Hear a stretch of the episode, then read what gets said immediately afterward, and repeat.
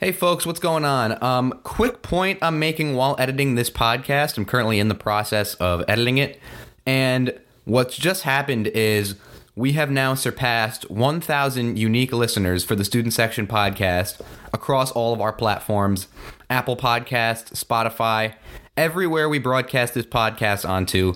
We have now surpassed 1,000 people listening to this show. I just wanted to take this quick moment here to thank everyone for the outpouring of support throughout the college football season and remind everyone that this is only the beginning. Once again, folks, thanks for listening. And now back to your regularly scheduled programming. Enjoy the show. Let's do it.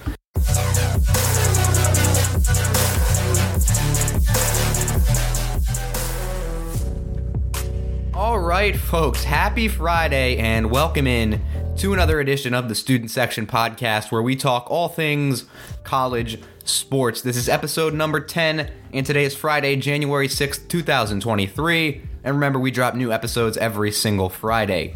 You can find us online at thestudentsection.net, or you can go follow us on Instagram at StudentSectionCFB, where the content never ends. We've got 24 7 coverage on both of those platforms. Subscribe to this podcast. We are now on Apple Podcasts, Spotify, and all of your favorite platforms. Download the show, rate it, share it with your friends, and all that good stuff, folks. College football is better with a friend. So, with that being said, welcome into the show, folks. It is the biggest week of the year in college football, without a doubt. Today's a big show. We have playoff semifinals to recap. We have a national championship game to preview. Might be a more long winded episode, but I'm here for it. I've got a lot of interesting facts and stuff in front of me, interesting storylines for the games that we're going to go over throughout the show. And just a quick note um, next week, or probably the following week rather, we are going to be making the full time transition to college basketball on this show as the college football season comes to an end. There's going to be um, some concepts and some you know storylines we talk about throughout the offseason in college football, obviously, but the transition to college basketball full time on the show will be made in the coming weeks. So stay tuned for all that. I just wanted to give you guys a heads up. And without further ado, we're going to jump into this show with the recap of our two playoff semifinals. And then afterwards, we'll preview the big game on Monday between Georgia and TCU. Let's do it.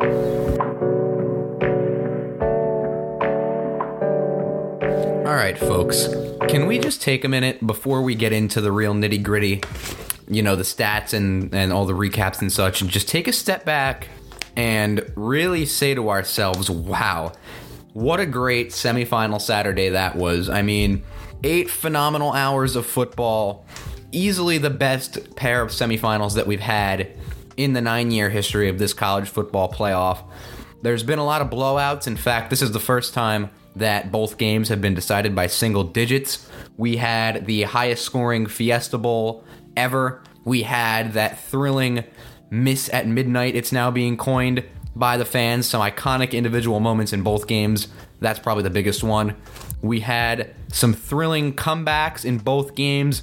Georgia came back and win. Michigan's comeback fell just short. Just a great day for college football as a whole.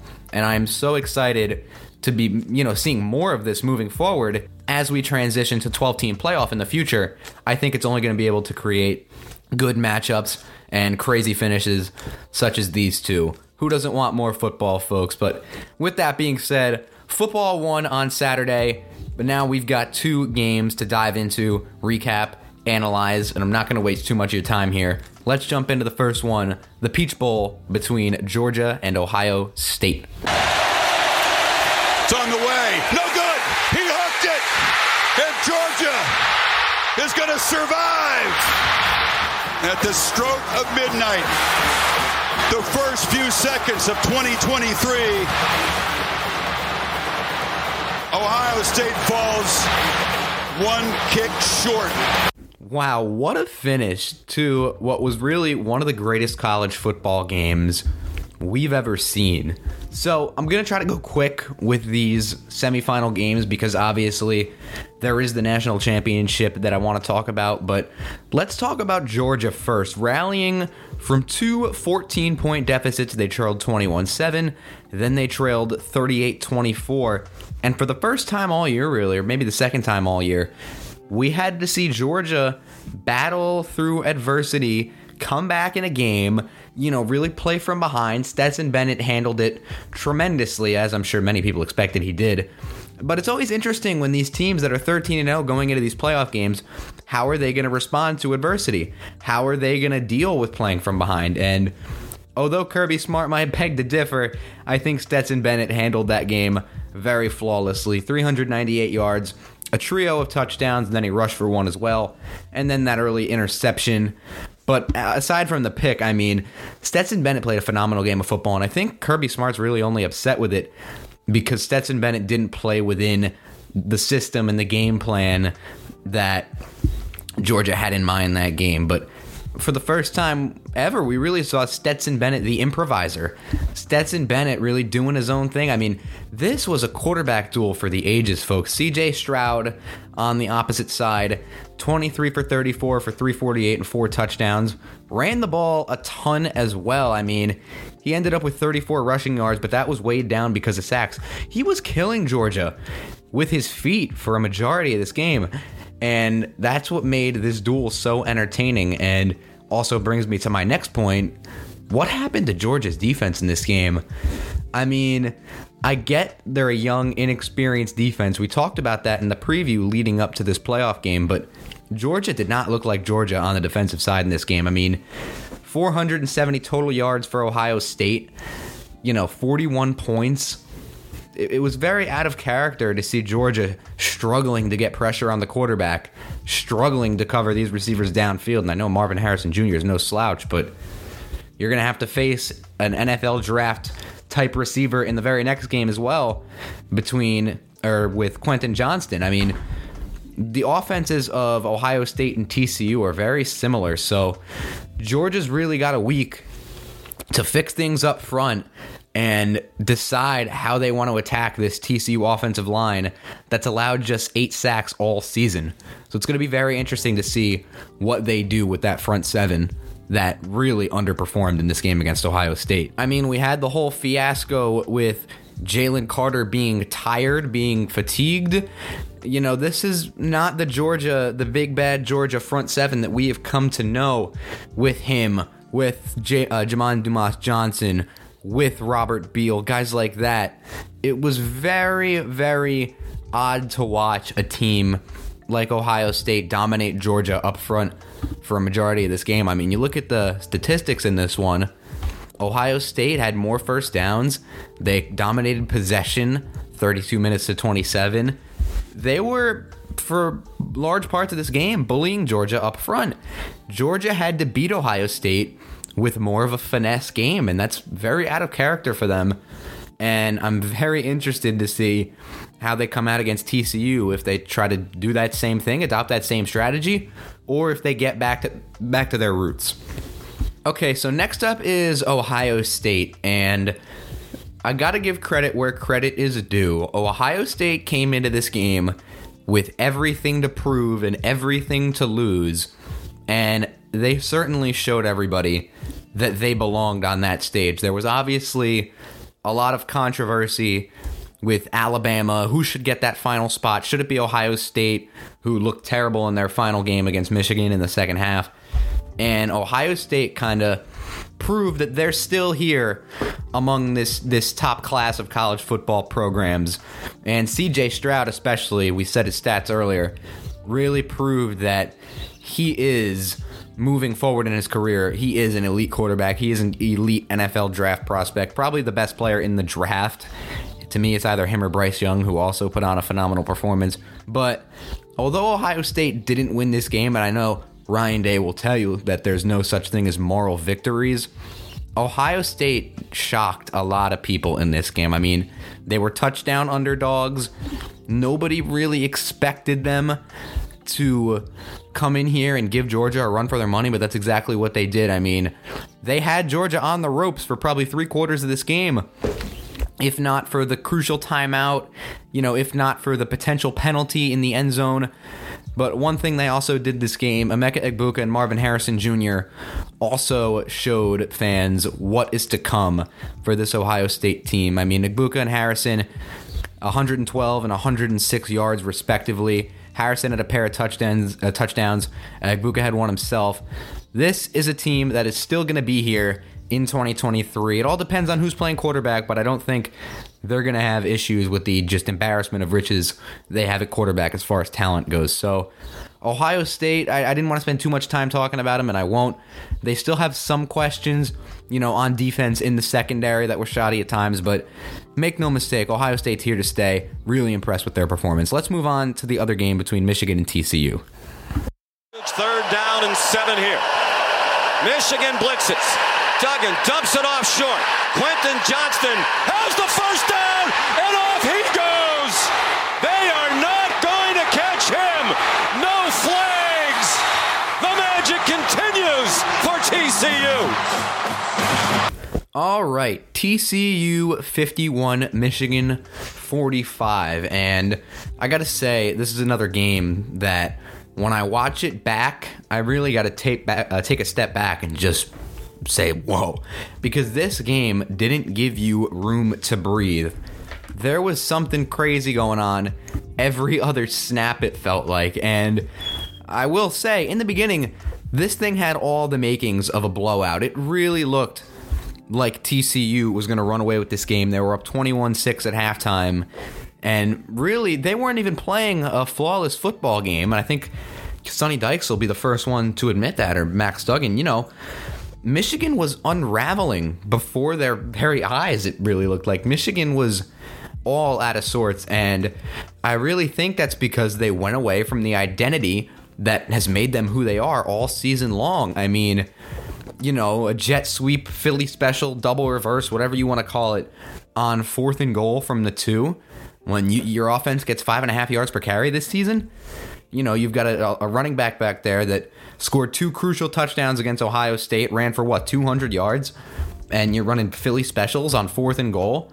Then you get the ball down to the one on the another drive, and granted, it was probably a very bad call that Roman Wilson didn't get the touchdown there, but you give the ball to a converted linebacker who has nine carries all season long.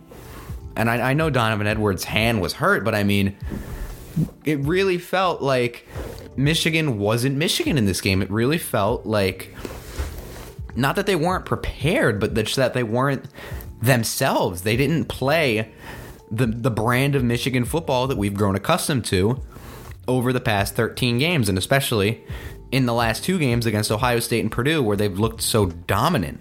It was very strange to watch. Much like Georgia, Michigan was completely out of their element in this one. Nonetheless, however, that third quarter was a blast. I don't think anyone really knew what to expect after the first half was so lopsided.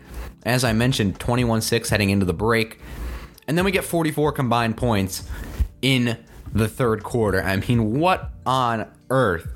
We had six touchdown drives, none of them lasted more than two minutes and seven seconds. That was the longest scoring drive of that entire quarter.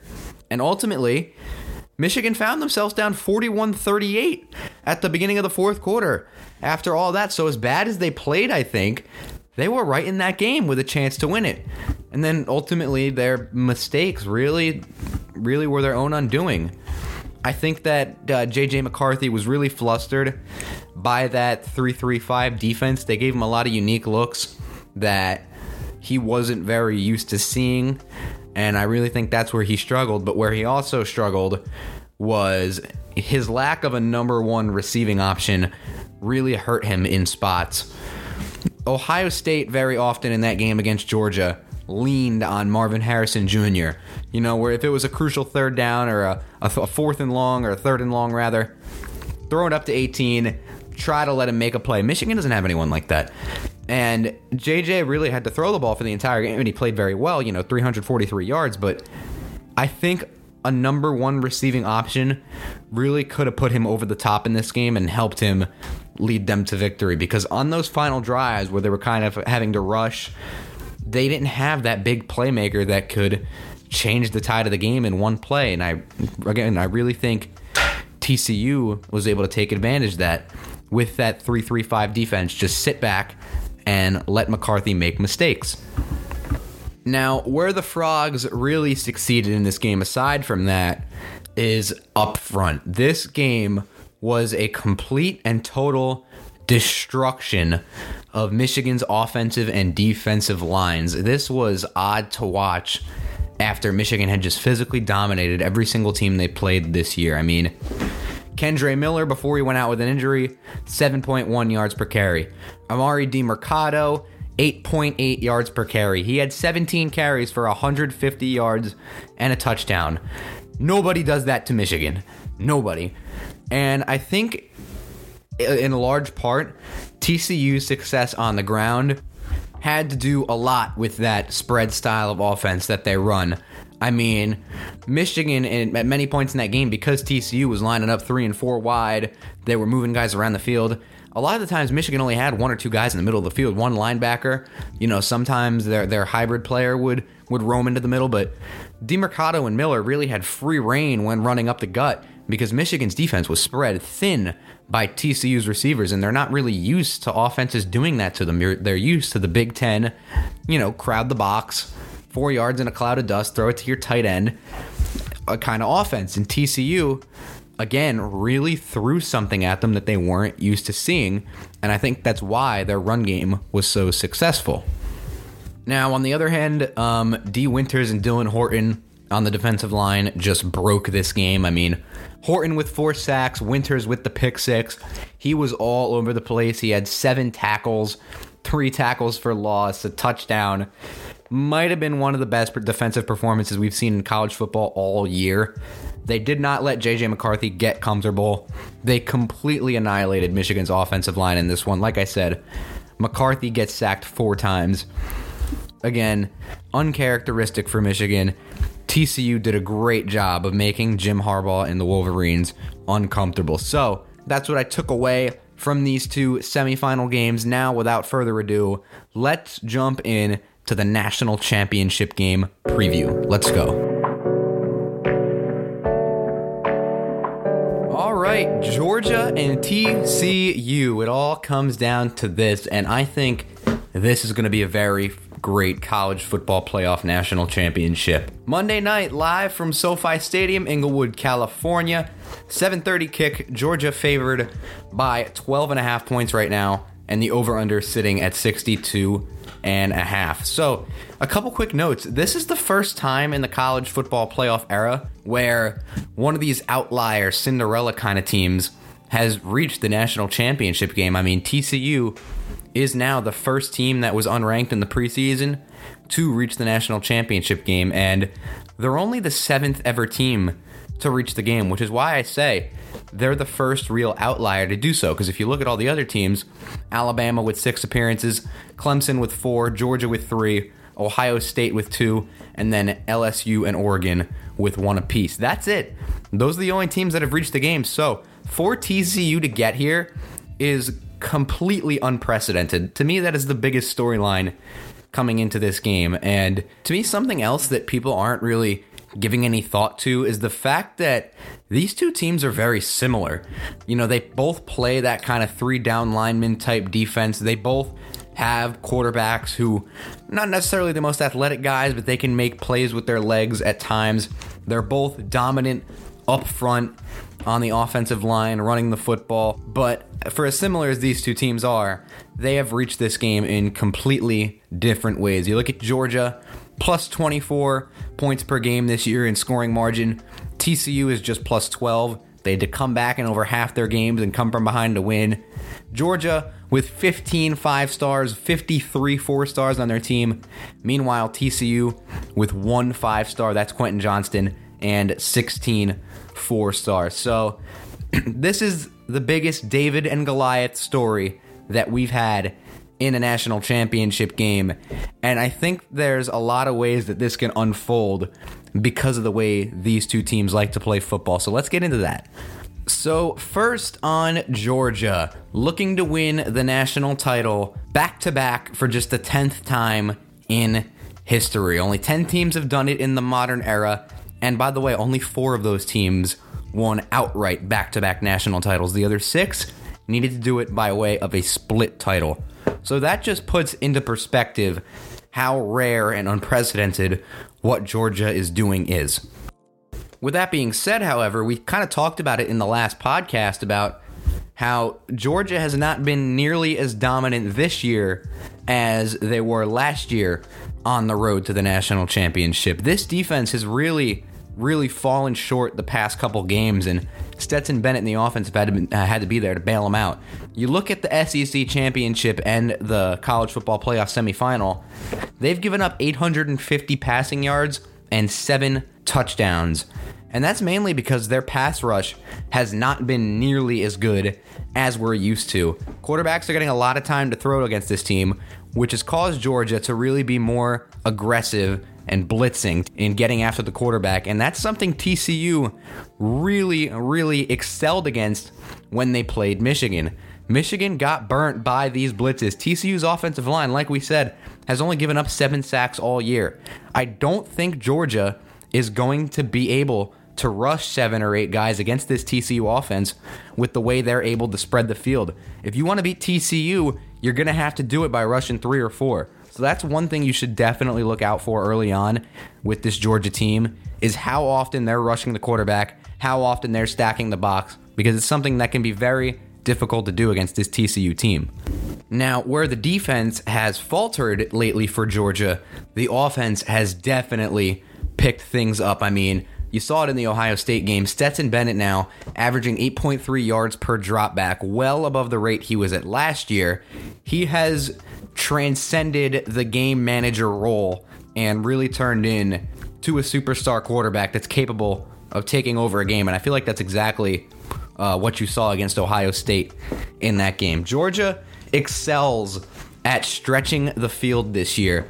Their vertical passing game probably the best in the nation with guys like Brock Bowers and Ladd McConkey. And also, when they get Kenny McIntosh involved out of the backfield, they have a lot of speed that can get to the outside or through the middle of the field quicker than your guys can. You see it with Brock Bowers all the time. That blend of speed and physicality that nearly everyone in this Georgia offense possesses can be very tough to guard against a finesse defense like TCU. Now, that in itself is scary because we've always known that Georgia is able to stretch the field vertically, but where they've excelled this year with Todd Monken and company is spreading the field horizontally. The man ball spread excels at getting big guys in space with a lot of blocking. Georgia throws 32 of their passes at or behind the line of scrimmage this season. That is an absurd rate. Their goal is to get you in space and get as many guys in front of you as possible if you're a guy like Bowers or McIntosh or McConkey. Georgia is trying to kill you with both their blend of speed and physicality, and what this offense allows you to do is combine those into one play. And that's what makes this offense truly unique is Georgia is not stretching you out with several speedy wide receivers. No, they're spreading you out with multiple tight ends. Georgia deploys at least two tight ends on 64% of their offensive snaps this season. That's the fifth most in college football, and they've deployed four or more receivers zero times. They have not done it once. The the goal of this offense is not to get your fast receiver outside it's to get your big tight end that's tough to tackle outside. And I don't know if TCU has ever handled anything like this before. It's going to be very interesting to see how they tackle and how they beat these blocking schemes early on. So now moving on to TCU's offense. Georgia's defense has been shoddy lately, but does TCU have what it takes to burn them? And from what we've seen, it really looks like they do. I mean, you saw how Georgia gave up big plays against Emeka Egbuka and Marvin Harrison Jr. last game. CJ Stroud only attempted or completed 28% of his passes, 15 or more yards downfield. Max Duggan does that 48% of the time. 48% of his completions are 15 plus yards downfield. That's well above the national average of 35%. Max Duggan stretches you vertically he's perfectly comfortable with letting Quentin Johnston go up there and get it against your corners because, quite frankly, no one's been able to prove him otherwise this year. Georgia has to beware the deep ball because the great thing about this TCU offense and what Garrett Riley does is no matter how many times you stop them, they have the type of offense that can change the, the, the flow of a game in one play. That's tough to account for no matter how good your defense is and no matter how good they're playing. The other thing that ha- that Georgia has to be wary about, and we've already kind of mentioned it multiple times, is their performance up front.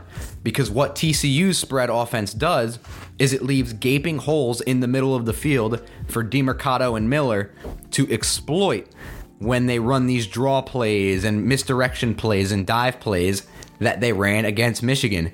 TCU was able to get explosive plays on the ground when 90% of their runs were in between the tackles. You don't see that very often, but TCU has excelled this year because of the kind of space that this spread concept and those receivers can give them. So overall, TCU's balance makes them a very tough team to prepare for. Normally, when you see teams that run that spread offense concept that Garrett Riley does, they are a team that throws the ball 50 times a game. They run a lot of um, RPO type concepts. They air it out, big plays downfield. But what TCU has done is they have completely balanced out that offensive attack. They've carried the ball more than 40 times in six games this year. No other team in the Big 12 can say they've done that. So TCU is a very tough team to prepare for on offense, especially for a struggling defense like Georgia, because of the versatility and unpredictability that they bring to the table. So, lastly, we have the TCU defense now, and this is to me one of the more interesting points of this game because, like we said in the recap of the Fiesta Bowl, TCU really was able to stack the box, play physical against Michigan, sell out to stop the run, and dominate Michigan's offensive line. I don't know how well that is going to work against a team like Georgia. See, what TCU did in the Michigan game was really leave their secondary exposed and say, all right, we're going to make JJ McCarthy beat us. We're going to make Michigan's receivers beat us. And that largely worked because Michigan's lack of outside weapons really came back to bite them. Georgia has no lack of outside weapons, and they have no lack of a capable quarterback in Stetson Bennett. So I don't necessarily know if the strategy is going to be the same up front, but if it is, I think it's going to be very interesting to see how this defense react to what Georgia is, and they're really just Michigan, Michigan on steroids. They're a more physical team, they're a bigger team, they're a faster team, and that's what both of these teams rely on is pure speed. And to me, that's probably the second most interesting thing about this game is who comes out faster. Because both of these teams, like we said, they live and die by being faster than their opponent, by exposing them with speed. You saw that with TCU in the Michigan game. You saw that with Georgia in the SEC championship and in the later parts of the Ohio State game.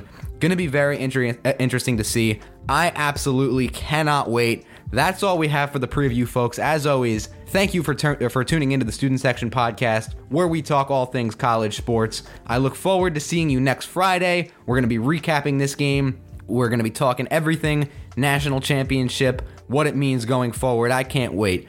Always remember you can find us on Instagram at Student Section CFB. You can find us online at thestudentsection.net. Subscribe to the show. We are on Apple Podcasts, Spotify, all your favorite platforms. Rate the show, share it with your friends, download and click the follow button. And remember, folks, whether you're on the couch or in the bleachers this week, enjoy the game. Let's do it. Happy National Championship weekend.